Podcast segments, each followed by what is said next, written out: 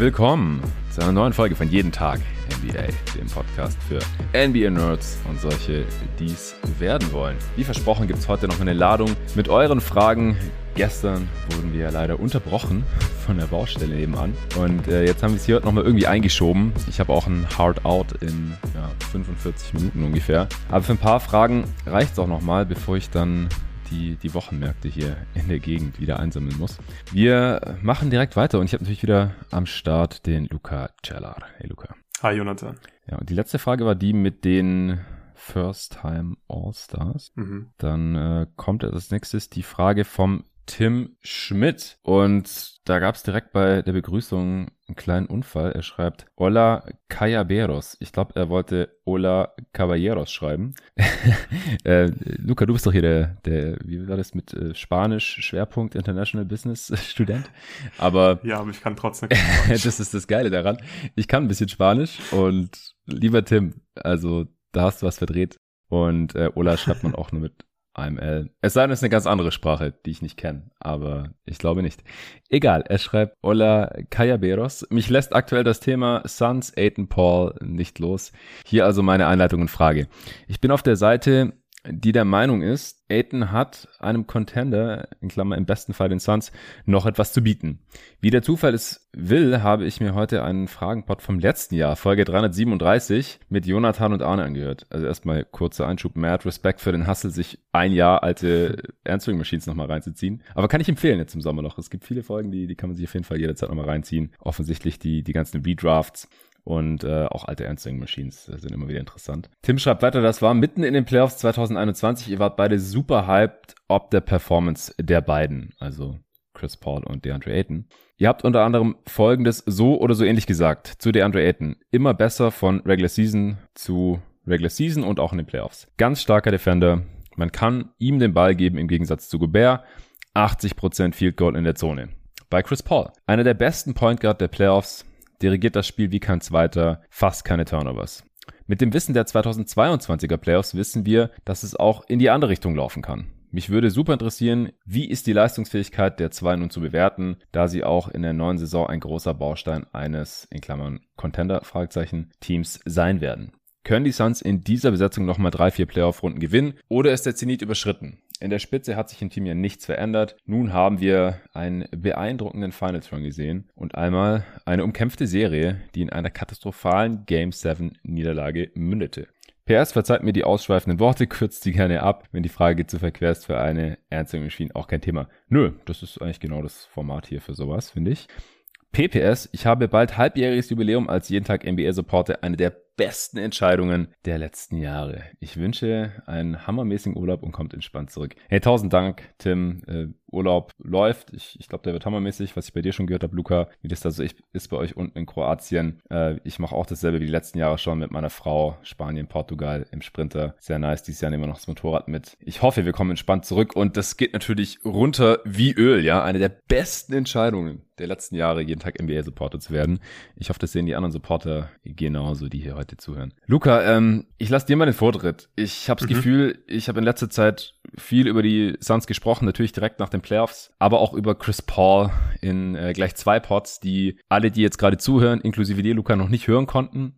Aber einmal habe ich mit Nico letzte Woche die ähm, besten Spieler der Draftklassen 2003 bis 2013 aufgenommen und da fällt Chris Paul natürlich rein. Da haben wir ihn nochmal eingeordnet mit seinem Skillset und, und seiner Karriere und natürlich auch, weil er noch spielt und noch ein äh, Top 30 Spieler ist dieser Liga, auch nochmal äh, im gleichnamigen Pod, aber das droppt alles erst in den nächsten Wochen. Deswegen habt ihr das noch nicht gehört ich würde jetzt trotzdem erst mit dir den Vortritt lassen. Hau einfach raus, was du zu all dem, was der liebe Tim uns hier geschrieben hat, so denkst. Ja, interessante Frage. Wir haben ja auch schon gemeinsam ein bisschen äh, drüber gesprochen und ich denke, man kann schon mal ganz klar sagen, die Andre Ayton kann definitiv noch einem Contender und die Suns sind immer noch ja, ein Contender oder gehören zum Kreis der Contender für mich und er kann denen weiterhelfen. Und ja. die Suns, da waren wir uns ja auch einig, im Western Conference Power Ranking sind weiterhin eine Regular Season Winning Machine. Ich glaube, da wird sich nicht viel dran ändern nächste Saison. Das Problem mit Aiton ist halt, er ist super frustrierend und er war vor allem in diesen Playoffs gegen die Mavs, das war einfach, das war, das war viel zu wenig. Er hätte ein Beast sein müssen in der Serie. So, er hatte Kleber als Matchup, Dwight Powell als Matchup und die musste eigentlich overpowern. Und da hat er einfach für mich komplett versagt und enttäuscht. Es gab so viele Szenen, wo er einfach hätte danken können und es nicht macht. Viel zu viele Finesse-Finishes und ich komme mir langsam schon noch ein bisschen blöd vor, weil wir immer darüber reden, er muss körperlicher spielen und er darf nicht so viel Finesse-Finishes machen, aber es würde den Suns einfach so viel helfen. Gerade in den Playoffs hätte es gegen die Mavs glaube ich, wirklich einen Unterschied machen können. Und da hat er einfach versagt. Er hat 15,7 Punkte aufgelegt. Das ist nicht schlecht, aber es ist zu wenig, finde ich, in der Serie, wo er nur Mismatches hat. Und die hat er einfach nicht ausgenutzt. Und dann habe ich mir auch nochmal ein paar Stats angeschaut, weil ich habe mich gefragt, okay, kann man das auch mit Zahlen belegen, dass er vielleicht von den Abschlüssen her nicht mehr ganz so aggressiv war wie die Playoffs davor. Ich glaube, da hat er einfach seine Rolle halt perfekt gespielt. Er war ein Rollman, er hat einfach ja die Vorteile ausgenutzt, die Chris Paul für ihn kreiert hat und hat am Ring abgeschlossen. Da ist er einfach ein Biest. Und das musste er einfach konstant machen. Das hätte er auch gegen die Mavs machen können. Und was mich jetzt wenig überrascht hat, er hat 2020, 21, also in den 21 Playoffs, hat er 62% seiner Würfe in der Restricted Area genommen. Rate mal, wie viel er 2022 in den Playoffs in der Restricted Area genommen hat. 45 oder so? 38 Prozent. Und ich finde, das zeigt einfach schon ganz gut, ähm, dass er da einfach ja weniger aggressiv geworden ist, Alter, beziehungsweise das ist viel zu wenig. Ja, das ist zu wenig. So, er hat, also er hätte einfach diese Rolle, die er 2021 gespielt hat, einfach als im Prinzip Star-Rollenspieler oder Star in seiner Rolle als Roman, guter Verteidiger. Das war so wichtig für die Suns und das hat er einfach zu wenig gemacht. Und wie gesagt, gerade gegen die Mavs, das war eigentlich das perfekte Matchup für ihn, um ein Beast zu sein, um 20 Punkte zu machen, effiziente 20 Punkte zu machen. Das hat er einfach nicht gemacht. Und deswegen ist es einfach so enttäuschend bei ihm. Er ist trotzdem noch ein guter Spieler. Aber einfach, wenn er einfach konstant aggressiv wäre, wenn er seinen Spielstil einfach ein bisschen anpassen würde, bisschen körperlicher spielen würde, diese Finesse-Sachen weglassen würde, gerade in den Playoffs, wo er einfach ein vorteilhaftes Matchup hat, dann könnte er den Suns halt deutlich mehr helfen. Und das Problem ist, wir glauben ja beide nicht so wirklich daran, dass sich da großartig was daran ändern wird. So, das sind meine Gedanken zu DeAndre Ayton. Ja, da würde ich kurz Wie siehst du es bei Ayton? Ja, genau, ja. bevor wir zu Chris Paul kommen. Ich stimme dir bei allem zu und auch die Statistik, die du da rausgesucht hast, Restricted Area Attempts, also auch für die Leute, die es nicht verstehen, was es das heißt, innerhalb des Charge Circles, was halt direkt unterm Ring ist, hat halt DeAndre Ayton äh, fast 30 Prozentpunkte oder 25 Prozentpunkte weniger seiner Würfe genommen. Also das ist halt eine Katastrophe, wenn man so einen Körper hat wie er und auch eben auch die Vorlagen bekommt, die Pässe bekommt wie er oder wenn dann Small gegen ihn gespielt wird. Aber das wundert mich halt überhaupt nicht. Also ich, ich war ja nur sieben Prozent daneben, weil wenn man die Spiele gesehen hat, dann hat man gesehen, es war einfach ganz anders wie in den vorigen Playoffs. Trotzdem sind viele Sachen, die der Tim hier sagt, was seine eigene Meinung ist, beziehungsweise was er auch wiedergibt und das stimmt sicherlich alles so, äh, kann ich so unterschreiben, dass ich das so oder so ähnlich gesagt habe oder auch Arne äh, vor ungefähr einem Jahr. Ähm, das, da hat sich nichts dran geändert oder würde ich halt auch so bestätigen. Also, na klar, Aiden hat einem Contender noch was zu bieten. Das ist ja kein Trash-Player oder so. Meine Aussage ist und bleibt und war in diesen ganzen Pots auch immer nur, er ist einfach kein Max-Player. Also vor allem nicht die vorzeitige Fünf-Jahres-Verlängerung, Designated ähm, Rookie Extension, 180 Millionen für fünf Jahre. Niemals. Sorry. Die 130 die gehen klar, die kann er wert sein. Ist mir persönlich immer noch ein bisschen zu viel für den Spielertyp, aber kann ich mit leben und dass jetzt halt vier Jahre sind und man das gematcht hat und so. Alles okay. Äh, aber die letzte Playoff-Performance, die war halt leider ein Dämpfer und ein Schritt zurück. Er hatte einen nach vorne gemacht in den Playoffs zuvor, deswegen waren wir ja auch so hyped. Und jetzt hat er wieder einen zurückgemacht, deswegen war man enttäuscht. Man kann ja nur enttäuscht sein von der Leistung, wenn die Erwartungen nicht erfüllt werden. Also es, es war jetzt keine krasse Überraschung, weil er halt schon immer diese Tendenzen hatte. Und er hat jetzt leider die Befürchtungen bestätigt, statt die Hoffnung, nachdem man eben so hyped war nach äh, der letzten Regular Season und dann den Playoffs, weil er hatte sich halt von Regular Season zu Regular Season verbessert. Dann kamen die ersten Playoffs und da war er noch mal besser. Natürlich war man dann da hyped. Er ist und bleibt und war ein ganz starker Defender. Ich würde auch immer noch sagen, wenn es nicht immer so vier, fünf Bigs gibt, die defensiv einfach noch krasser sind, hätte er eine Chance auf All-Defense-Team. Würde ich schon sagen, so vom Niveau. Ist er da einfach ein Level gerade drunter. Man kann ihm auch den Ball geben, im Gegensatz zu Gobert. Das stimmt. Äh, das Problem ist nur, was er dann halt daraus macht. Das war jetzt leider nicht ganz auf dem Niveau wie noch letztes Jahr gegen die Clippers zum Beispiel. Ja, da hat er den Smallball halt gebastelt, daher kam dann ja auch die äh, Aussage oder der Vergleich mit Gobert, weil in der Runde zuvor halt die Clippers die Jazz geschlagen hatten, weil Gobert das halt nicht konnte. Ey, Aiton hat diese Skills. Er hat sie halt einfach nur nicht angewandt oder konstant genug angewandt. 80% Field Goal in der Zone, wir haben gerade gesprochen, woher das kommt. Er nimmt einfach viel mehr jetzt aus der Floater Range, ähm, Turnaround, Jump Shots, Hook Shots, ganz viele. Trifft er gut, aber halt nicht mit 80% diese Würfe. Und deswegen ja, sinkt halt seine Effizienz, äh, auch weil er weniger Freiwürfe zieht, habe ich ja auch in den letzten Pots hier, ähm, als es um das Thema ging, immer wieder gesagt, seine Freiwurfrate ist nochmal gesunken und so weiter und so fort. Also klar, Aiden ist ein, ist ein solider Spieler, ist ein guter Spieler, aber halt kein Max-Spieler und er hätte nicht der First Pick dieser Class sein sollen. So, das, das sind halt so die großen Punkte und dabei bleibe ich auch. Und er, es wäre einfach so viel mehr drin. Das ist ja das Frustrierende dabei, dass es ein bisschen unverständlich ist, warum er so spielt. Ja, absolut. Ich würde sagen, wir kommen zu Chris Paul. Ja. Ich finde, bei ihm ist es einfach so, er kann scheinbar nicht die zweite Option bei einem Team sein, das einen Titel gewinnt, weil einfach immer irgendwas ist. Und in den Playoffs ist das du ja jetzt gerade auch dann während den Playoffs und danach oft gesagt, wir haben ja im Normalfall immer gemeinsam dann sofort die Sun-Spiele analysiert und es war ja dieses Jahr auch wieder irgendwas. Erst war er ein bisschen angeschlagen, scheinbar. Dann wurde er 37 und hat verlernt, wie man Basketball spielt. Ich gehe mal davon aus, dass er wieder Basketball spielen kann, wenn die Saison anfängt. Auf welchem Niveau ist halt so ein bisschen die Frage, aber er wird immer noch ein verdammt guter NBA-Spieler sein und dieses Team besser machen. Aber es ist halt wirklich immer irgendwas in den Playoffs. Und ich glaube, insgesamt hat man einfach so ein bisschen so Jazz-Vibes bei den Suns inzwischen. Ich glaube, die sind in der Regular Season verdammt gut, die wissen, was sie machen, die werden äh, die werden 50 plus Spiele locker gewinnen. Aber in den Playoffs, glaube ich, wird früher oder später ein Team kommen, das einfach besser ist. Die Suns haben einfach Probleme in den Playoffs. Das hat man gesehen. Ich glaube, Rim Pressure ist einfach ein Problem ja. bei den Suns. Einfach diese Kombination aus Booker und Chris Paul ziehen nicht so viel zum Korb und dann einfach diese ganzen Finesse-Sachen von DeAndre Ayton.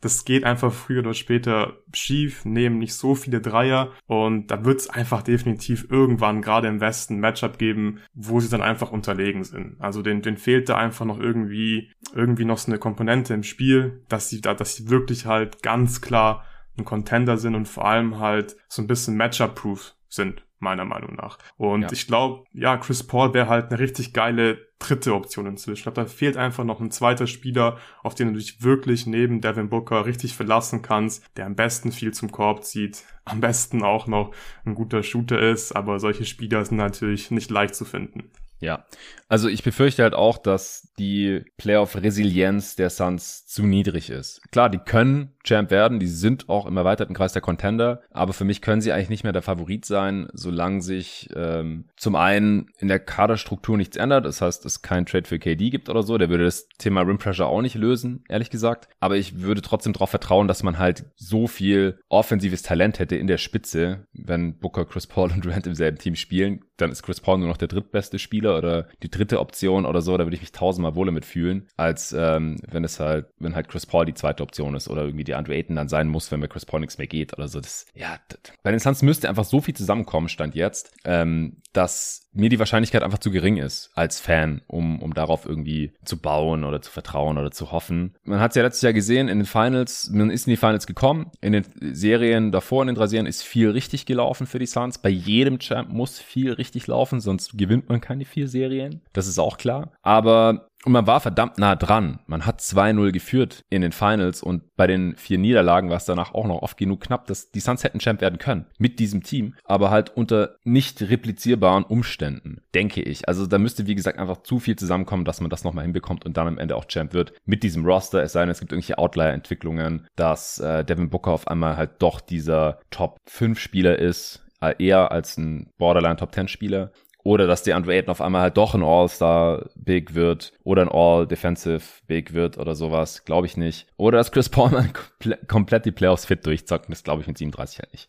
Da will ich nicht mehr dran glauben. Ich habe da keinen Bock mehr drauf als Fan. Man wird einfach jedes Jahr leider enttäuscht. Aber er ist trotzdem einer der besten Point Guards der Liga. Er ist auch ein Top 30 Spieler. Ich habe es vorhin schon angeteasert. Ich kann nur noch mal jetzt hier äh, spoilern, dass ich ihn aber nicht mehr in der Top 20 habe. Damit bin ich halt durch. Da gibt's jetzt andere, jüngere Spieler, verlässlichere Spieler, ähm, vor allem dann halt in den Playoffs. Äh, die Regular Season reißt sehr viel raus immer bei Chris Paul. Bei Chris Paul Teams, die rocken die Regular Season Jahr für Jahr, egal bei welchem Team, egal wie seine Teammates aussehen, ob das jetzt die Clippers sind, davor die Hornets oder die Thunder oder die Rockets, äh, es ist egal. Man kommt immer in die Playoffs, man maximiert immer das Talent, was da am Roster steht, in der Regular Season. Aber in den Playoffs ist halt früher oder später Schluss, weil Chris Paul irgendwas ist. Es ist mir mittlerweile auch egal was, es wurde dann dann wird ja dann auch immer so ein bisschen verschleiert und dann kommt es irgendwie im Nachhinein raus äh, über Backchannels oder erwähnst du mal in irgendeinem Interview, ja, übrigens, ich hatte ein gebrochenes Handgelenk oder musste dann, hatte noch eine OP jetzt hier neulich oder ich hatte wieder was am Oberschenkel oder es ist mir alles egal. Unterm Strich ist einfach immer nur, Chris Paul ist halt früher oder später leider nicht am Start. Ja, obwohl er das Spiel super dirigiert, er macht fast keine Turnovers. Das ist, das ist alles nicht das Problem, sondern dass wenn es hart auf hart kommt, man sich nicht auf Chris Paul verlassen kann, dass er halt Buckets kreiert. Für sich oder für andere halt im besten Fall die Besten der Besten.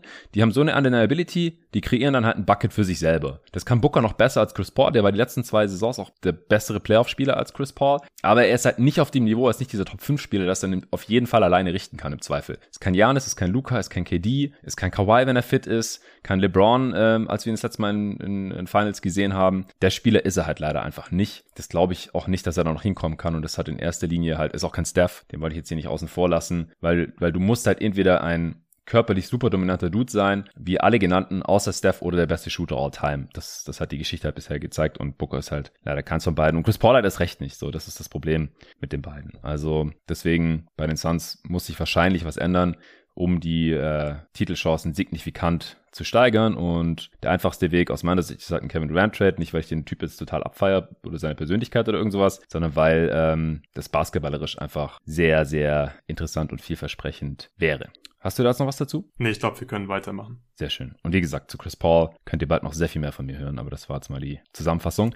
Toni Wondrak hat was zu den Wolves nochmal geschrieben. Ist weniger eine Frage, aber ich habe es trotzdem mit hier reingenommen, weil ich es mal sehr interessant fand, das Thema aus Fansicht hier nochmal äh, beleuchtet zu bekommen und dann haben wir vielleicht noch einen Kommentar und können zur nächsten Frage kommen. Der Toni hat geschrieben, hey Jonathan und Luca, ich habe an für sich keine Frage, aber ich wollte auch mal meinen Senf zu der T-Wolves Gobert-Sache ab dazugeben und da ich ein Fan von den Wolves bin, passt das dennoch gut rein. Hoffe ich. Also am Anfang war ich sehr skeptisch, wollte das gar nicht wahrhaben, um ehrlich zu sein, aber da der Trade mittlerweile ein Stück her ist und mich einfach viel damit beschäftigt habe, in Klammern viel gelesen, euren Podcast gehört und so weiter, muss ich ehrlich sagen, dass ich maximalen Bock auf die Wolves habe.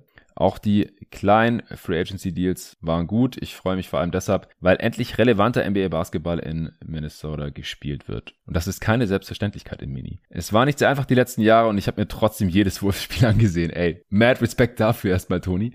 Äh, er schreibt noch, war es zu teuer? Auf jeden Fall. Aber ich als Fan bin einfach froh, mir keine, in Anführungsstrichen, schlechten Spiele mehr anzuschauen, in Klammern, oder zumindest nicht mehr so viele. Und das ist endlich um was geht in Minnesota. Ich weiß, ich habe viel zu viel geschrieben, aber ich wollte es mal loswerden. Viele Grüße an Nico und Arne.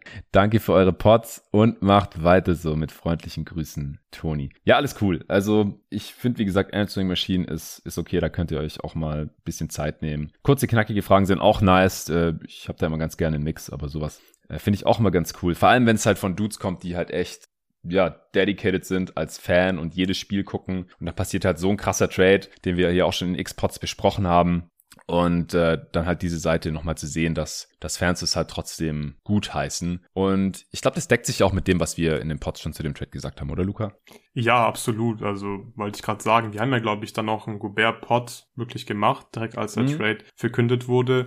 Und es waren ja genau die Sachen, die wir da gesagt haben. Der Preis ist definitiv zu teuer, aber gerade in einem Markt wie Minnesota und bei einem Team, das so wenig Erfolg hatte die letzten Saisons, ist es halt rein sportlich absolut nachvollziehbar und wir sind uns da ja auch wieder einig, dass, dass der Trade dieses Team halt sportlich wirklich signifikant besser machen wird und ähm, die Timberwolves, die werden jetzt die nächsten zwei, drei Jahre mal mindestens, als abgesehen von Verletzungen, ähm, einfach in der Regular Season extrem viele Spiele gewinnen und die haben jetzt wirklich eine Chance, auch mal eine Playoff-Runde zu gewinnen, vielleicht sogar zwei Playoff-Runden zu gewinnen. Das kann ich absolut nachvollziehen, dass man da als Timberwolves-Fan maximal Bock drauf hat, wenn man einfach jahrelang mit den Playoffs nichts am Hut hatte, dass du jetzt die Chance hast, äh, dein Playoff-Ticket eigentlich vor der Saison im Prinzip schon zu lösen und du kannst wirklich realistisch darauf hoffen, dass du eine Runde gewinnst. Das ist, denke ich, viel wert und deswegen absolut nachvollziehbar. Ja, also ich muss sagen, als Suns-Fan, der jetzt seit bald 20 Jahren Suns-Fan ist und die Franchise an sich existiert seit über 50 Jahren, die haben noch nie einen Titel gewonnen. Ich hätte keinen Bock auf so einen Move.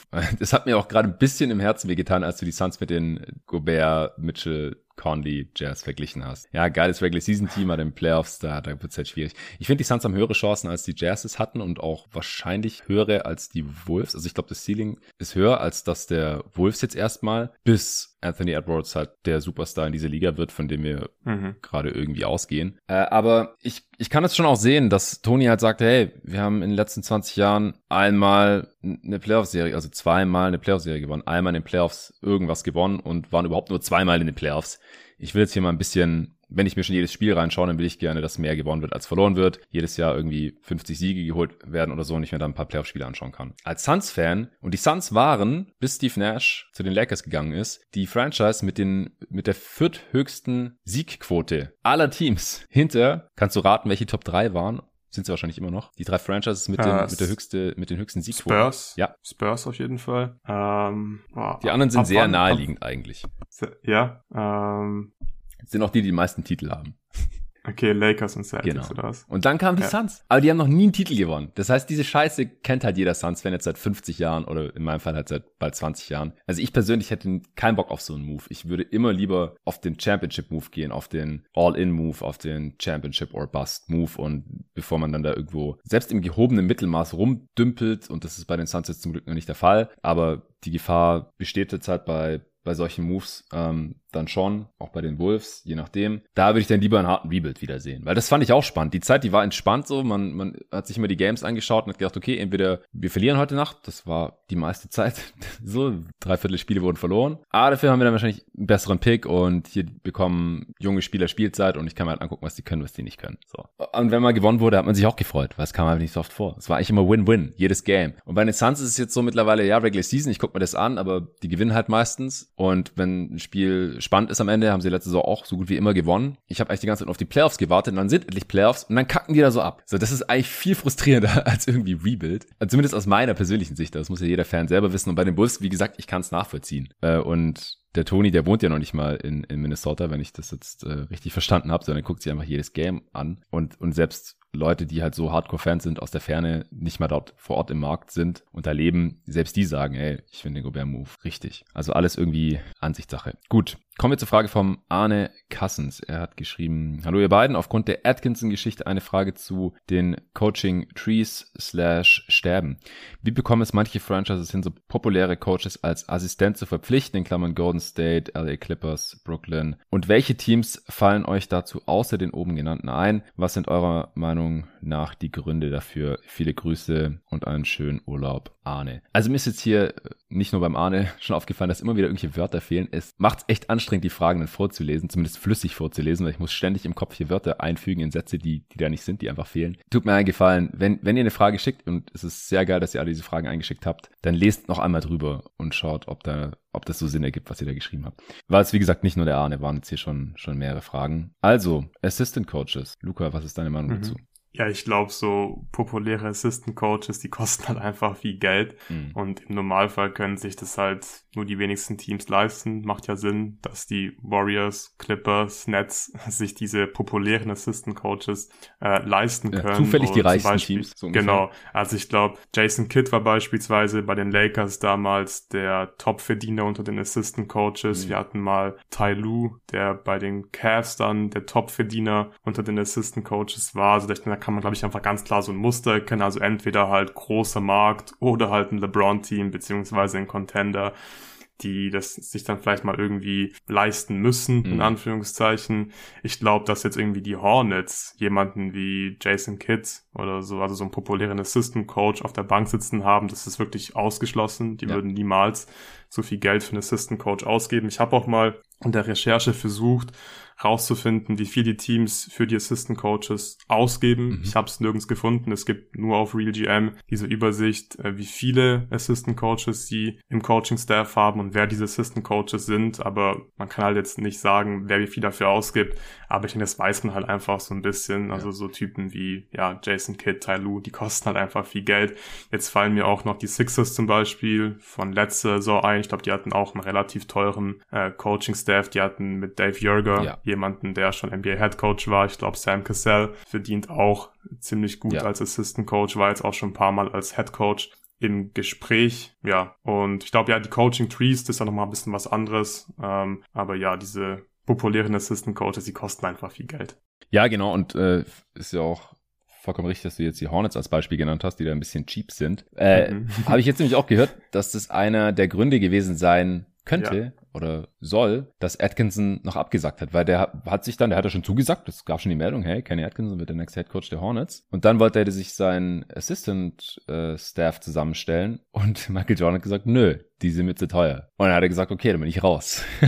und da hat Jordan, wo sie offensichtlich gesagt haben, okay, dann bist du raus und wir finden einen anderen. Und dann äh, haben sie irgendwie wahrscheinlich kleinlaut bei Steve Clifford angerufen. Hey Steve, hast du noch Bock? Also das ist ja eine Katastrophe eigentlich, wenn es wirklich der Fall war. Also wer hat denn dann Bock bei den, bei den Hornets noch zu coachen, wenn du dann sagst, ja, ich hätte gern den und den Assistant Coach, der hat die, die Gehaltsvorstellung und dann daran scheitert? Es ist eine unfassbare Katastrophe eigentlich. Und dann geht halt Kenny Atkinson lieber zum Warriors zurück, wo er wahrscheinlich auch nicht schlecht verdient und dann halt, also das ist ja auch so eine Frage, wieso machen Coaches das überhaupt? Wieso hat Kenny Atkinson das gemacht? Man hat halt auch viel weniger Druck, ein viel entspannteres Leben als als Head Coach. Man steht überhaupt nicht so im Rampenlicht, man muss nicht ständig irgendwelche schwierigen Fragen in Conferences, äh, Presseconferences, Pressconferences oder Pressekonferenzen, sollte ich eigentlich sagen. Zu wenig Schlaf, bin schon wieder seit um 4.15 Uhr auf dem Bein. Ähm, beantworten und wird trotzdem halt solide bezahlt und ja, gewinnt vielleicht noch eine Championship, weil du hast ja gerade schon gesagt, das sind halt meistens auch die Contender oder zumindest mal Big Market Teams, die da ein bisschen tiefer in die Tasche greifen. Äh, die Spurs haben auch relativ viele viele namhafte Head Coaches. Meistens werden die erst so richtig namhaft, nachdem sie bei den Spurs waren. Ja, also äh,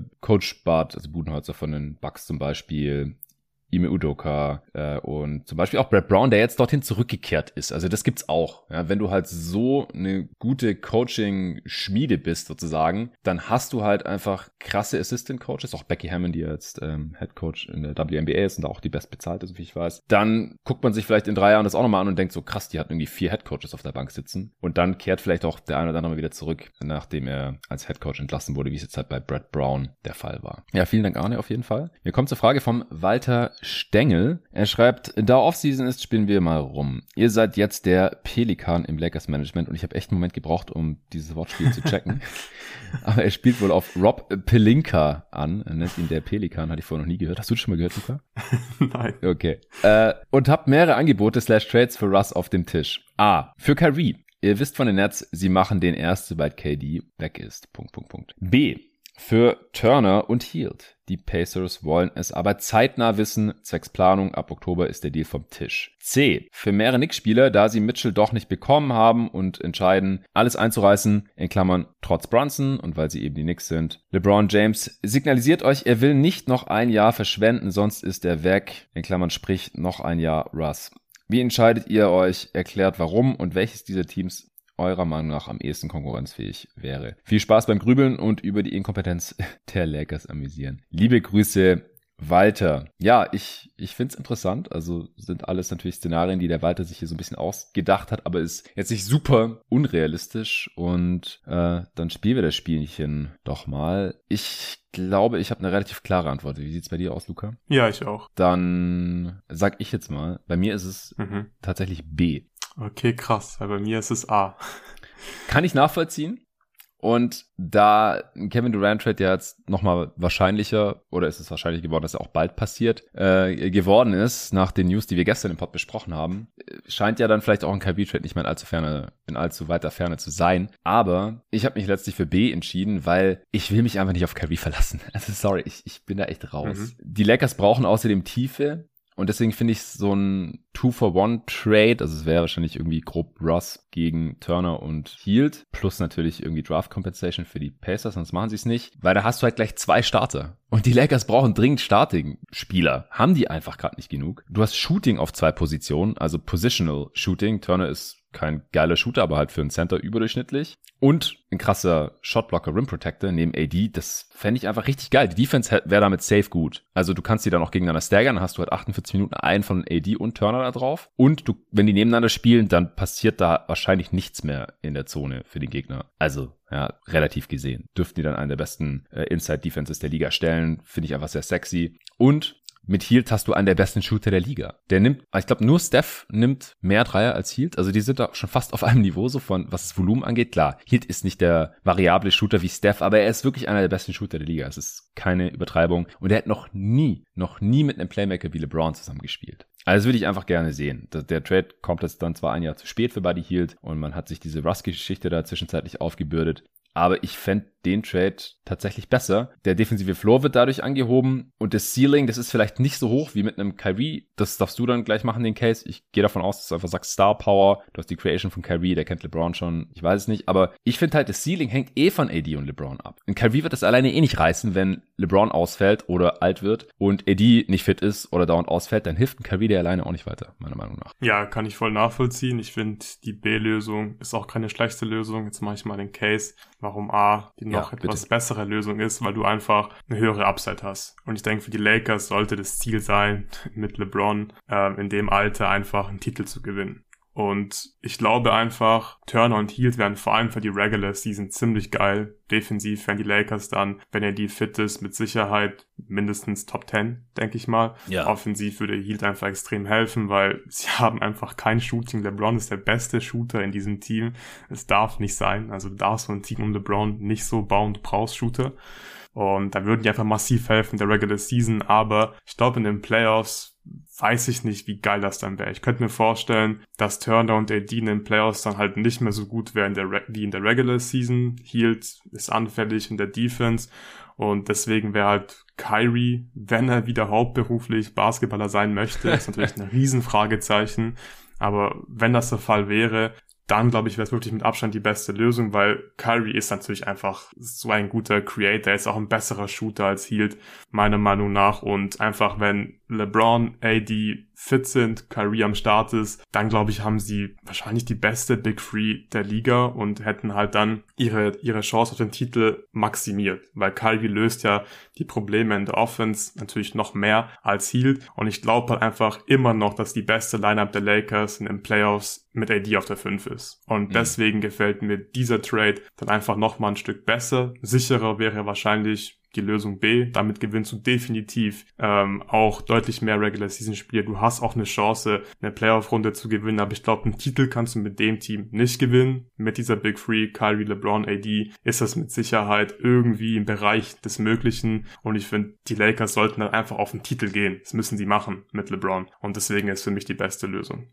Ja, kann ich schon nachvollziehen. Also da, ich glaube, man könnte schon den Titel holen, wenn wir aus meiner Sicht schon Contender mit Hield und Turner. Sofern mhm. halt LeBron und AD ja wieder Top Ten Spieler sind oder halt nah dran, sag ich jetzt mal. Aber glaubst du, Lakers können mit Turner und AD wirklich vier Playoff-Runden spielen oder gibt's nicht irgendwann einfach einen Gegner, wo schwierig mit, also wo schwierig wird mit Turner und AD zu spielen, wo wahrscheinlich deine beste Lineup irgendwie mit AD auf der 5 ist, ja, ja, dann doch. hast du halt im Prinzip nur Hield, der spielt oder viel spielt. Ja, ja, also klar, ich sag nicht, dass Turner dann jedes Spiel 35 Minuten spielt oder sowas. Mhm. Aber ich glaube, die Liga wird ja gerade wieder ein bisschen größer und in den meisten Matchups kannst du das so machen. Also glaube ich schon. Weil das Ding war ja immer, dass die Lakers immer gerne small gegangen sind, weil sie da mehr Spacing hatten, weil die ja nur Bigs hatten, die nicht schießen konnten. Hast du ja sonst mit Dwight Howard gezockt oder so. Oder Andre Drummond oder der Andre Jordan, das ist ja alles eine Katastrophe gewesen. Klar, Marcus Saul war noch mal kurz da, aber der war da einfach auch schon irgendwie washed und wurde auch nicht wirklich eingesetzt und äh, ist dann wieder abgedampft nach der Saison, das ist ja nur noch aus der NBA raus. Da ist halt Turner aus meiner Sicht schon noch mal eine andere Nummer. Also das ist halt eine Dimension, ja, die wir so noch nicht gesehen haben. Und AD dann daneben als, als Roamer, also ich glaube, es gibt einfach wenig Gegner, die das dann irgendwie defensiv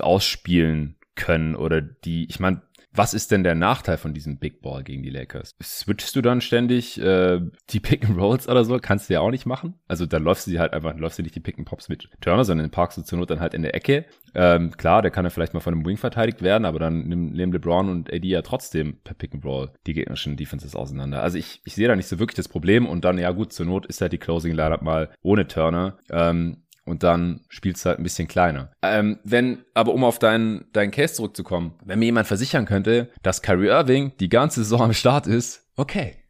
Aber das kann kein Mensch auf dieser Welt tun. Nicht mal seine Tante oder sein Vater oder nicht mal er, also ihm selber wirst du sowieso nichts glauben. Das kann einfach niemand. Und dieses Risiko würde ich einfach nicht eingehen mit LeBron, der 38 wird. Ich, ich brauche da einigermaßen Sicherheit. Keine Experimente mhm. mehr. Klar, die Upside ist, ist geil. Keine Frage. Wenn er so zockt wie bei den Cavs 2016, nehme ich sofort. Aber das weiß ich halt nicht. Und selbst wenn er im Oberstübchen mal bei der Sache bleibt und am Start ist, er ist auch relativ verletzungsanfällig. Ja, das ist Turner auch. Aber Kyrie eben auch, darf man auch nicht vergessen. Der hat, der verletzt sich halt auch immer mal wieder. Und letzten Playoffs war dann auch nicht mehr so wirklich am Start nach Game One. Also, das ist, wäre mir einfach zu riskant. Wenn ich jetzt drei Jahre Zeit hätte und Kyrie irgendwie drei Jahre am Start wäre, dann würde ich vielleicht, oder noch drei Jahre Vertrag hätte und LeBron AD auch, dann würde ich vielleicht sagen, ja gut, ein Jahr davon klappt's vielleicht. Aber vielleicht haben die Lakers halt nur noch dieses eine Jahr. LeBron kann ja auch nächsten Sommer Free Agent werden. Also, ich würde eher den etwas sichereren Trade nehmen. Lieber so den Spatz in der Hand als die, die Taube auf dem Dach sozusagen. Ein bisschen mehr Tiefe, weil du halt gleich zwei Starter bekommst. Aber ich verstehe natürlich, dass die Carry-Option sehr sexy ist. Und ich hoffe einfach, dass die Lakers noch irgendwas machen. Eins von den beiden Sachen. Und die Knicks-Geschichte,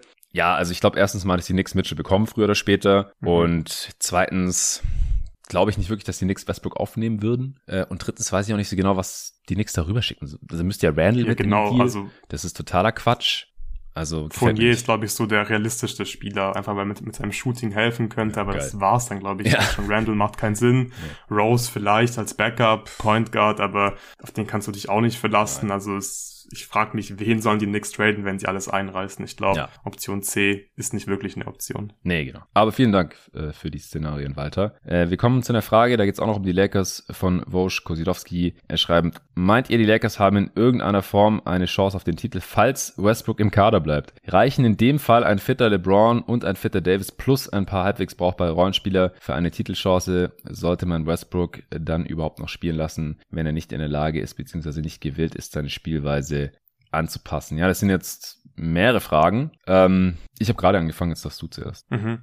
Ich habe schon mal gesagt, glaube ich, in dem Pod ja. vor kurzem, wenn die Lakers Westbrook nicht traden können, nicht vor Start der Saison loswerden, dann würde ich ihn nicht spielen lassen, weil er macht dieses Team einfach an beiden Enden des Feldes schlechter. Defensiv ist er einfach ein Minus, müssen wir nicht drüber sprechen. Offensiv kann er diesem Team, finde ich, nichts geben, was ihm weiterhilft. Er passt einfach nicht zu LeBron und AD und der Typ, der wird seinen Spielstil nicht mehr anpassen. Also der Zug ist abgefahren. Darüber sprechen wir seit vier, fünf Jahren. Ja, ah, wenn er screent, wenn er cuttet, das könnte so geil sein. Ja, der hätte dafür irgendwie die Skills, aber das wird er niemals machen. Wird er auf gar keinen Fall machen und deswegen ist er einfach unterm Strich ein dickes Minus für die Lakers. Und deswegen würde ich ihn nicht spielen lassen. Und die Lakers mit diesem aktuellen Kader, die gewinnen definitiv keine Playoff-Runde, wenn sie überhaupt erst in die Playoffs kommen. Also aktuell sind die, wir haben sie ja auch, glaube ich, auf neun und zehn im, im Western Conference Power Ranking gehabt.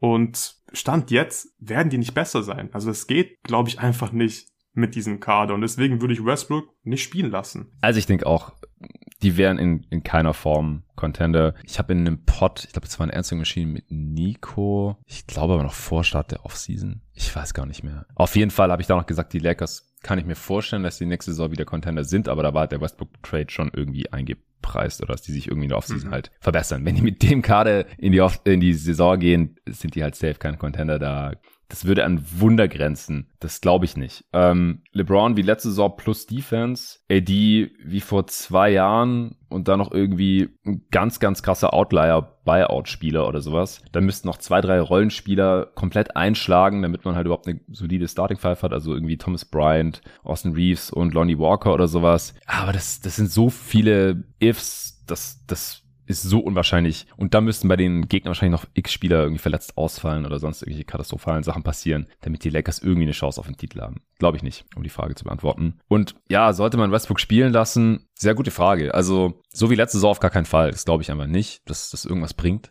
Als Sixth Man oder sowas kann ich es mir vorstellen. Ich glaube nicht, dass Macht er anders er ja spielen wird. Ja, will er nicht, genau. Aber das wäre ja noch, da müsste sein Skillset nicht ändern, es wäre einfach nur eine andere Rolle. Skillset ändern oder halt, dass er auf einmal Sachen macht, die er vorher noch nie konstant gemacht hat. Off-Ball verteidigen, mittlerweile auch On-Ball verteidigen, mal cutten oder so, in der Offense-Off-Ball irgendwas machen, Screens stellen. Haben wir letztes Jahr in der Regular Season irgendwann mal gesehen, in dem Spiel hat er es ein paar Mal gemacht, wahrscheinlich weil Vogel gesagt hat, hey, mach mal, bitte. Dann hat er gesagt, okay, hat's gemacht. Dann hat er irgendwie keinen Bock mehr drauf gehabt, hat's nicht mehr gemacht. Die ganze restliche Saison. Irgendwie noch fünf Screens gestellt oder so. Zach Lowe hat es noch nicht mal in seinem Pod äh, rausgehauen. Da hat er halt in einem Spiel relativ viele Screens gestellt und dann in den folgenden halt so gut wie keine mehr. Also es ist einfach super offensichtlich, dass er da keinen Bock drauf hat und ich sehe überhaupt nicht, also der Wake-up-Call, der müsste, hätte ja schon im Verlauf der letzten Sorgen gekommen müssen, als man irgendwie schon sehr früh gesehen hat, oh fuck, wir könnten die Playoffs verpassen oder das Play-In halt. Wir müssen jetzt hier mal was ändern. Er wollte nichts ändern. Er wird nichts mehr ändern. Das erinnert mich alles. Es riecht sehr stark nach den letzten Allen Iverson Jahren. Ähm, Trade zu den Pistons, dann bei Memphis irgendwie und dann sollte er von der Bank kommen, keinen Bock drauf gehabt, war sofort wieder raus aus dem Team und also ich, ich weiß nicht,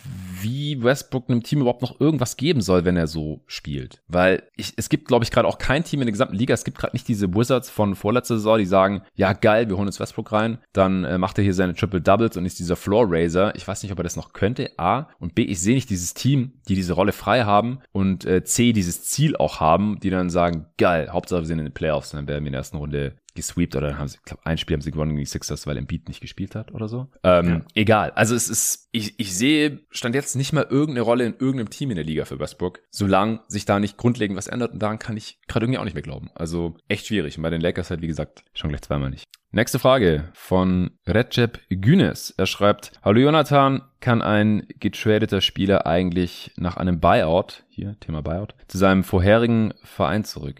Beispielsweise Westbrook wird nach Utah getradet und kommt fürs Minimum zurück zu den Lakers. Das wäre was. Mit freundlichen Grüßen aus Hamburg. Ja, äh, kann man einfach beantworten, steht nämlich im CBA drin. Die sogenannte, inoffiziell genannte Ilgorskis Rule. Willst du die raushauen?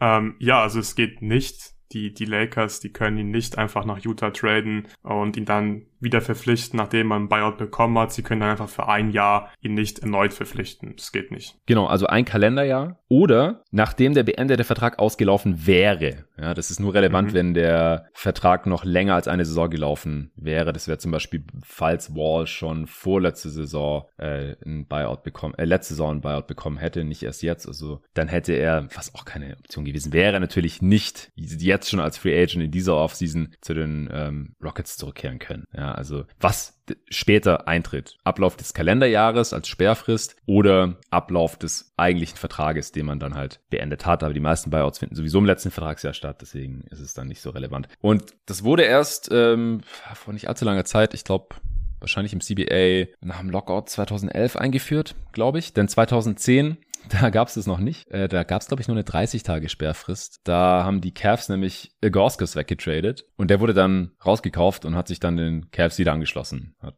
keinen Unterschied ausgemacht. Da haben sich damals schrecklich drüber aufgeregt, weiß ich noch. Die Cavs ähm, sind dann ja nicht mehr in die Finals gekommen, geschweige denn, dass sie den Titel gewonnen äh, haben, geschweige denn, dass Gorskis da irgendwie eine große Rolle für gespielt hätte. Aber seitdem ist es nicht mehr erlaubt, weil damals halt offensichtlich geworden ist, dass man da was tun muss und deswegen heißt es Ilgorskis Rule.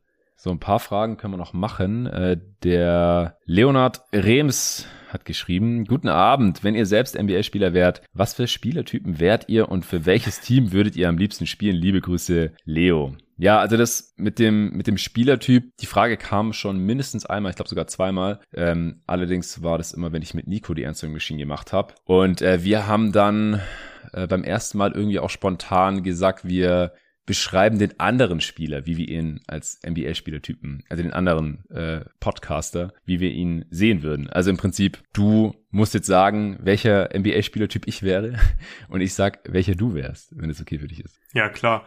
Ähm, du würdest auf jeden Fall den Suns weiterhelfen, weil du bringst auf jeden Fall Rim Pressure aufs Spielfeld. Wir haben ja jetzt auch schon ein paar Mal zusammen gezockt. Und ja. ja, dein Wurf ist ein bisschen wackelig, aber du ziehst einfach extrem viel äh, zum Korb. Also gerade beim Streetball gibt's dann ja einfach oft ja Matchups, die da wirklich nicht viel dagegen tun können. Ich glaube, du könntest ein ganz guter Regular Season Floor Raiser sein für ein Team, das Probleme mit Rim Pressure hat. In den Playoffs wird's dann vielleicht ein bisschen schwierig mit dem Wurf, bist aber auch ein solider Verteidiger. Ich würde sagen, die meisten NBA-Teams könnten dich vor allem in der Regular Season ganz gut gebrauchen.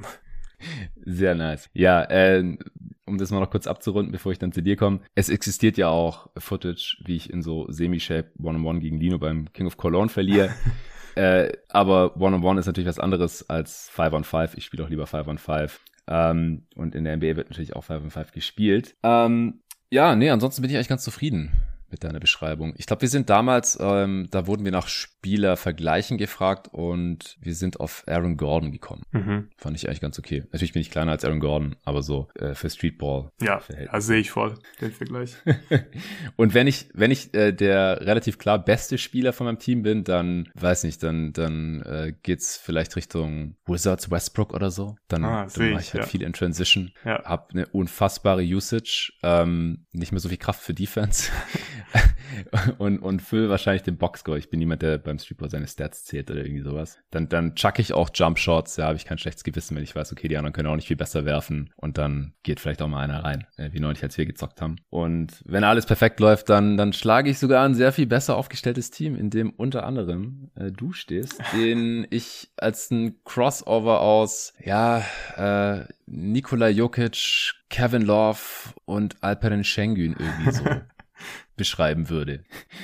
Ähm, mit deutlicher Plus Wingspan und, und auch sehr smarter Defense. Also defensiv finde ich fast schon so Post-Prime Dunken oder irgendwie sowas. Also du, du, du machst oft diese Blocks ohne zu springen. Ja, ich springe generell nur, weil nicht. Du, ja, du springst nicht viel, genau, also das kann man vielleicht noch rauslesen aus diesen Spielervergleichen, ja eher groundbound. Ähm, bist natürlich auch kleiner als die genannten, aber ja, schon deutlich über 1,90, deutlich über 100 Kilo und Wingspan deutlich über zwei Meter, da geht schon einiges. Du meintest neulich auch Kyle Anderson, weil eher Slow-Mo-mäßig, mhm. ähm, aber dafür ist dein Wurf viel zu gut und smooth, finde ich, für Kyle Anderson. Und Team, ähm, ja, irgendeins, das, das Positional Playmaking benötigt. Also ich glaube, neben einem dominanten Playmaker ist es nicht so gut. Da kommst du wahrscheinlich ein bisschen zum, weiß nicht, Pick-and-Pop-Shooter wie Kevin Love bei den Cavs oder sowas. Wäre ein bisschen schade. Ich glaube, ich fände dich bei in einer Rolle wie Love bei den Wolves oder halt Jokic. Ähm, ich finde es halt immer ein bisschen witzlos, wenn man, wenn man sich selbst mit irgendwelchen NBA-Superstars ja. vergleicht. So, ey, ich bin der Kobe äh, des Streetballs oder sowas. Oder der LeBron, ja. Aber es geht halt echt nicht, weil du bist ein krasser Passer, Alter. Also, wenn man nicht gewohnt ist, mit dir zu spielen, man fragt fragt die ganze Zeit, wo kam denn dieser Pass jetzt her? Und fuck, den hätte ich eigentlich fangen sollen. Also siehst du echt Winkel und Overhead-Pässe, behind the back, no look und quer durch die Zone und on point, richtig nice. Findest da die Cutter auf jeden Fall. Ähm, ja, geiler Playmaker, so vom, vom High Post. Und dein Low Post Game ist auch echt nicht zu unterschätzen. Also hier passt wieder irgendwie so Jokic und, und der Wolves Kevin Love. Äh, sehr, sehr gut. Ja. Ja, High Praise, danke. Ich würde, glaube ich, am liebsten bei den, ja. bei den Warriors spielen, weil ich glaube, da, da kann man, glaube ich, echt ganz gut den Ball passen Aha. in der Motion Offense. Und ja. das macht mir einfach am meisten Spaß. Also ich passe viel lieber, als zu werfen. Ich finde, ein Assist ist einfach äh, nicer, als selbst zu punkten. Ja, ja, genau. Das, das sieht man dir im Game auf jeden Fall an. Ich bin eher der, der Driving-Kick-Typ. Hat aber auch gut funktioniert mit uns, mit uns beiden, finde ich, als wir dann mal zusammenspielen durften. Du dann als Cutter, ich konnte den Ball passen, du konntest gut finishen. Ja. Hat auf jeden Fall Spaß gemacht in Tübingen. Ja. Oder als wir da Tour und Tour in Berlin gezockt haben. Ja, Mann, ja. Das war auch cool, immer mit den Handoffs ja. und, und dann, oder Pick and Pop und so. Also ich glaube, wir beide zusammen ist auch ganz nice. Aber ich mag es auch gegen dich zu spielen. Mhm. Ich, ich mag es nicht gegen dich äh, versuchen, im, im Post irgendwas zu machen, weil da bist du echt irgendwie Lockdown. äh, und ich mag es auch nicht so gern, im Post gegen dich zu verteidigen. Also im Post bist du mir einfach körperlich überlegen, muss man wirklich sagen. Du bist einfach größer und schwerer als ich und, und skillter, muss man auch dazu sagen. Und bei Team, ich würde einfach grundsätzlich für irgendeinen zocken, das mich ideal fördert und wo die Teamchemie top ist. Mhm. Ich kann jetzt gar keine Franchise nennen, so, wo die Jungs gewinnen wollen und, und keine irgendwelche Ego-Filme fährt. Solche Sachen sind mir immer wichtiger als jetzt irgendwie, oder wären mir auch wichtiger als die Stadt oder namhafte Franchise oder irgendwie sowas in der Art. Ja, Toronto glaub, vielleicht? Das war ich doch der Frage. Ja, ja, genau. Toronto wäre zum Beispiel ja. ganz geil. Letzte Frage für heute von Jan Zenner. Er schreibt, hey Luca und Jonathan, habt ihr Ambitionen, auch mal als Trainer ein Basketballteam zu coachen, beziehungsweise vielleicht sowas schon mal gemacht? Und was wäre für euch als Coach das Wichtigste? Was würdet ihr also immer wieder trainieren oder einfordern von euren Spielern? In Klammern das Niveau, ob NBA oder irgendwas anderes, lasse ich dabei mal offen. Gruß und schönen Urlaub, Jan. Ja, vielen Dank, Jan. Und ich würde hier an dich mhm. übergeben, denn du hast nicht nur Coaching-Ambitionen, sondern du bist aktuell Coach. Zuletzt von zwei Teams. Äh, eins hast du jetzt abgegeben, weil du nächste Saison ja wieder an die Hochschule musst und hier gerne bei jeden Tag NBA weitermachst und dann noch zwei Teams zu coachen und selber zu zocken. Ist da ein bisschen viel. Ich selber habe weder Coaching-Erfahrung. Ich habe mal, als ich ein, ja, als ich ziemlich übel umgeknickt war und die halbe Saison ausgefallen bin, habe ich, weil wir keinen Coach hatten, ähm, ja so ein bisschen den, den Spielertrainer gemacht. Aber äh, im Prinzip hat sich das auf Auswechslungen beschränkt und im Timeout mal gesagt, ey, lasst mal das und macht vielleicht mal das. Aber ich habe kein, keine Trainerausbildung äh, und nichts dergleichen. Ich habe da wirklich keine Erfahrung. Früher die der Schule geleitet, ja, also vergleichen mit jemand, der wirklich ernsthaft ein Team trainiert, äh, mehrmals die Woche. Aber du, und deswegen übergebe ich da gerne an dich, Luca. Ja, genau. Also ich coach jetzt eigentlich schon seit mehreren Jahren. Das sind bestimmt schon fünf Jahre inzwischen. Wahrscheinlich sogar noch mehr. Ich glaube echt noch mehr. ähm, den ich immer Krass. irgendwie zumindest als Assistant Coach irgendwo dabei bin. Ich glaube, ich war im ersten Jahr Assistant Coach von der U18, als ich schon in der N1 war und das Jahr drauf dann irgendwie U16 Trainer, dann irgendwann U18 Trainer und jetzt halt seit zwei, drei Saisons ähm, U18 und Herren 1 Trainer äh, gewesen und ja, das Niveau ist halt in der Jugend, Landesliga und Oberliga gecoacht. Bei den Herren äh, ist es die Bezirksliga, also jetzt kein, kein krasses Niveau. Deswegen kann ich das Ganze auch als Spielertrainer machen. Ich hab's, also ich habe auch mal nur Trainer gemacht, aber da haben die Jungs halt so gemeint, hey, du kannst schon mitzocken. Ähm, das passt. Und da bin ich auch echt froh, dass es wirklich so gut funktioniert. Hätte ich nicht gedacht, äh, dass ich wirklich Spielertrainer machen kann, was einfach ein bisschen weird ist. Ähm, aber es funktioniert echt ganz gut. Ich spiele da jetzt dann auch nicht 35 Minuten oder so und nehme die meisten Würfe. Das äh, war vielleicht früher mal gerade in der Jugend eher der Fall, aber bin ich jetzt echt eher so ein Rollenspieler, äh, würde ich sagen. Und das Wichtigste für mich, gerade auf diesem Niveau, ist einfach, dass man erstens viel spielt im Training. Ich glaube, das unterschätzen manche Coaches, glaube ich.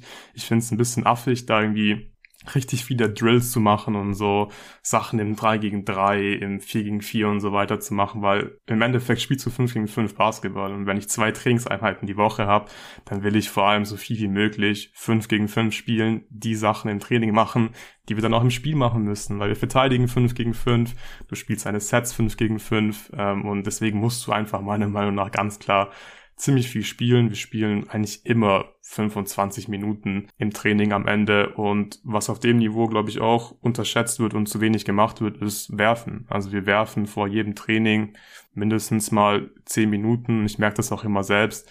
Ziemlich krass. Ähm, also wenn ich mal einfach eine Woche lang nicht vor jedem Training 10 Minuten werf und an meinem Wurf so ein bisschen arbeiten kann, einfach, dass der Rhythmus da ist, dann spüre ich das ziemlich schnell. Das habe ich auch bei meinen Jugendteams immer so gemacht. Und da war das Feedback auch immer so, hey, das ist voll gut, dass wir ähm, eigentlich wirklich regelmäßig, regelmäßig werfen, weil ich finde, das machen gerade auch so viele Jugendcoaches auf dem Niveau dann teilweise oft auch, weil du dann zum Beispiel nur ein Drittel oder sowas in der Halle einfach zu selten. Also die Jungs, die müssen ja, wenn sie gute Shooter werden sollen, das sollte jeder Spieler, dann musst du auch so viel wie möglich werfen. Und deswegen muss man im Training halt auch werfen und dann auch, was für mich das Allerwichtigste auf dem Niveau ist, wir müssen Spaß zusammen haben.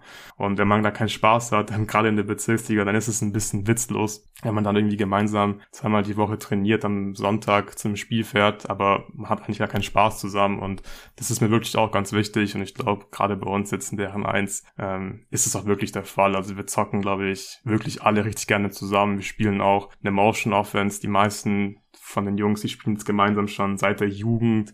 Ähm, jetzt mit den bisschen älteren spielen die auch schon seit zwei, drei Jahren zusammen und das sieht inzwischen mhm. auch schon wirklich ganz gut aus. Wir laufen viele Cuts, Screen, viel Offball, macht auf jeden Fall Spaß, aber um das machen zu können, musst du einfach viel spielen. Deswegen würde ich mal sagen, es ist ein bisschen simpel, aber auf dem Niveau für mich tatsächlich das Wichtigste einfach, dass man viel spielt und von meinen Spielern fordere ich einfach ein, dass sie halt im Training sind. Wenn du nicht im Training bist, dann können wir uns nicht einspielen, dann passt die Chemie halt vor allem auf dem Feld nicht und dann macht es auch keinen Sinn Sinn. Und zweimal die Woche kann, glaube ich, jeder ins Training kommen. Ja, ja. Also das klingt für mich alles äh, sehr, sehr sinnvoll. Wenn ich irgendwie in der Nähe wohnen würde, dann würde ich da gerne bei dir im Training vorbeischauen. Ja, wäre cool, äh, wenn wir das, dich verpflichten könnten.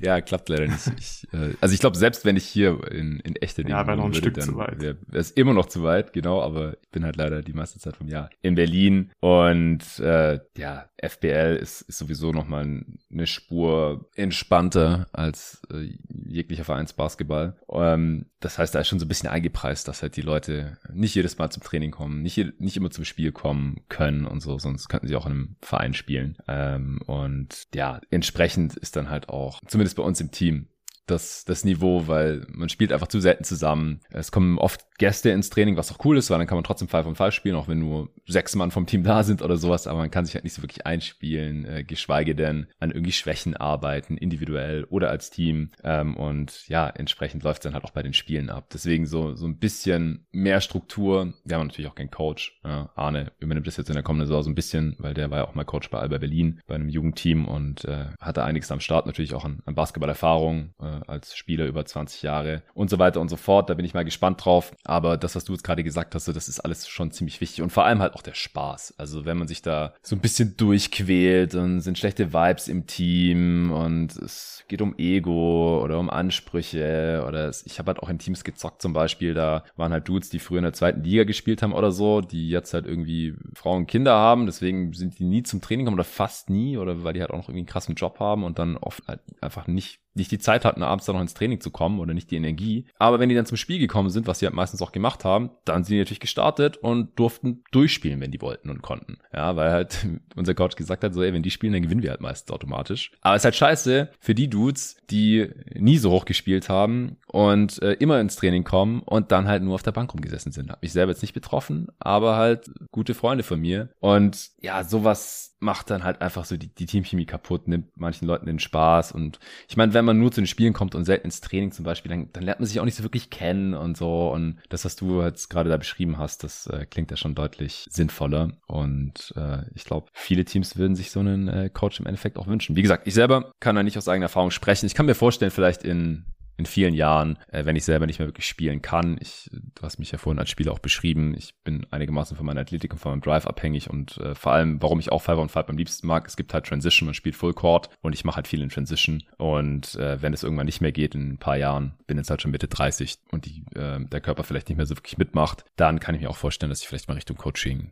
gehe, aber das ist noch Zukunftsmusik. Gut, äh, wir haben es schon länger gemacht, äh, als wir wollten, als ich eigentlich auch konnte. Ich muss jetzt los, ich bin schon spät dran. Allen Dank fürs Zuhören, danke dir, Luca, äh, danke nochmal für euer Verständnis, dass äh, der Pod jetzt, der zweite Teil des Pods, der zweite Teil der Fragen erst heute erschienen ist. Nicht traurig sein, wenn eure Frage nicht behandelt werden konnte. Ihr habt es gemerkt, es hat jetzt so schon relativ viel Zeit in Anspruch genommen und äh, wir haben jetzt noch einige Fragen über natürlich, die werden vielleicht in Zukunft irgendwann beantwortet. Kann ich gerade noch nicht versprechen, aber die nächste Answering Machine kommt bestimmt. Danke für euren Support, auch danke an alle, die mir einen schönen Urlaub gewünscht haben auf den verschiedensten Kanälen, natürlich auch dem Luca. Luca, dir schönen Urlaub. Dankeschön. Das war jetzt erstmal die letzte Aufnahme. Äh, vor allem dieses, dieses Praktikums, das ist jetzt vorbei. Nächste Woche dann offiziell. Auch nochmal riesen Shoutout an Loris, der jetzt hier im Pod nie zu hören war, aber der hat hinter den Kulissen ganz, ganz starke Arbeit geleistet hat. Der hat die meisten Pods dann äh, geschnitten und abgemischt und hochgeladen. Auch die Videos, euer Video, das gestern erschienen ist, gerne YouTube-Kanal abchecken. Jeden Tag NBA, das neueste Video. Äh, Lukas Eastern Conference Power Ranking nochmal visualisiert. Äh, sehr, sehr empfehlenswert. Also es war echt, war eine geile Zeit. Äh, ich bin sehr viel weitergekommen, bei vielen Sachen, die liegen geblieben waren. Äh, die, die Website ist jetzt endlich in den letzten Zügen. Ich würde sehr sicher noch vorm Urlaub online gehen. Der Webshop steht bereit, den werde ich nicht mehr vor dem Urlaub launchen, weil ich habe keine Lust, dass dann Leute da was bestellen. Es kann immer was schief laufen und ich bin dann offline irgendwo am Strand in Portugal und bekomme nichts mit und kann den Leuten nicht helfen. Das ist mir ein bisschen zu heiß. Der Merch-Shop wird gelauncht werden, sobald ich wieder am Start bin. Höchstwahrscheinlich dann im September, spätestens im Oktober. Der steht in den Startlöchern, da hat Loris sehr viel gemacht. Und der YouTube-Kanal, da wurden Sachen endlich umgesetzt. Ähm, wir wollen die Spiele ja kommentieren dann über Playback zu Beginn der nächsten Saison. Da wurde jetzt die Vorarbeit geleistet und so weiter und so fort. Also da wurde echt viel gemacht und das hätte ich äh, ohne Loris und auch dich, Luca, nicht geschafft in den letzten sechs Monaten. Deswegen tausend Dank und, und dass du als Podcaster überhaupt am Start sein würdest, als, äh, ja, in Anführungsstrichen Gast, regelmäßiger Gast, der, der häufigste Gast mittlerweile mit Expertise in verschiedensten Gebieten, äh, dass du das alles auch machen könntest, das wussten wir ja gar nicht. Das nee. hat sich einfach so ergeben und es klappt sehr gut. Das Feedback ist top, es macht Bock, du hast es drauf und jetzt hast du deine erste Folge auch schon gehostet, was äh, auch gut angekommen ist und was mir auch sehr gut gefallen hat. Und ich glaube, das ist alles erst der, der Anfang von was Großem. Ja. Deswegen vielen Dank. Ich auch. Da würde ich mich auch gerne an der Stelle mal wirklich auch an alle bedanken, die halt ja positives Feedback geschrieben haben auf Discord oder auf Twitter, weil das war wirklich ja nicht geplant vor dem Praktikum, dass wir jetzt so oft hier gemeinsam Pod aufnehmen. Es war schon irgendwie klar, dass wir vielleicht mal, wenn das Thema irgendwie passt, gemeinsam einen Pod aufnehmen können. Aber ich durfte jetzt hier wirklich sechs Monate im Prinzip jeden Tag die Sachen machen, auf die ich Bock habe, mit die ich mich mal Freizeit beschäftigt habe, dass ich über die NBA sprechen durfte und das scheinbar bei manchen Supportern sogar auch gar nicht so schlecht ankam, war halt für mich wirklich eine richtig geile Zeit und da wirklich vielen Dank an dich momentan, dass ich überhaupt die Chance dafür bekommen habe. Danke an alle Supporter, dass ihr euch das auch, ja, scheinbar irgendwie halbwegs gerne äh, reinzieht, wenn ich mit Jonathan hier über die, über die NBA spreche. Und ich hoffe einfach, dass wir das noch lange gemeinsam machen können, weil es einfach extrem ja. viel Spaß macht. Also es ist wirklich, es ist Hammer. Yes das ist das Ziel. Da arbeiten wir gemeinsam drauf hin. Und äh, wie gesagt, ohne euch Supporte wäre es nicht möglich. Da wäre es keine Option. Äh, deswegen nochmal äh, tausend Dank. Ansonsten, falls hier jetzt gerade noch jemand zuhören sollte und ihr auch ein Praktikum benötigt, ein Pflichtpraktikum für euer Studium oder so, dann meldet euch einfach. Schreibt mir bei Steady. Ihr könnt ja nur Supporter zuhören. Ihr habt allen Steady Zugang. Oder jeden Tag mba.gmail.com. Also das mit dem Praktikum, das war eine super Erfahrung, glaube ich, für alle Seiten. Win-Win-Situation. Und deswegen, falls ihr auch ein benötigen solltet für euer Studium. Äh, vielleicht gibt es auch andere Bereiche, wo man ein Pflichtpraktikum benötigt. Dann meldet euch einfach, dann könnt ihr auch gerne für sechs Monate bei jeden Tag MBA am Start sein. Ich würde dann einfach freuen, euch, mit euch mal quatschen über das Ganze. Ihr braucht keinen Lebenslauf machen oder euch irgendwie formell bewerben oder irgend so ein Quatsch, äh, sondern wir telefonieren dann mal irgendwie und schauen, ob das irgendwie passt. Ich habe schon einen weiteren Praktikant in den Startlöchern, allerdings für ungefähr drei Monate, weil es kein Pflichtpraktikum ist. Auch das ist möglich. Da muss man dann aber auch wirklich gucken, ob das so Sinn ergibt, weil es ist schon relativ kurz. Äh, der äh, Kandidat, den ich da jetzt gerade an der Hand habe, der ist auch in Berlin vor Ort. Das hat nochmal seine Vorteile. Gleicht das ein bisschen aus, dass es halt relativ kurz ist. Aber vielleicht kommt das ja auch für irgendjemanden in Frage. Ja, und ansonsten geht es äh, hier ja einfach munter weiter bei jeden Tag NBA mit den pre-recorded Folgen. Ich nehme morgen mit Torben dann das letzte Format auf und äh, ihr habt dann hier die nächsten Wochen immer schön normalerweise zwei Pots auf den Ohren. Dabei viel Spaß und bis dahin.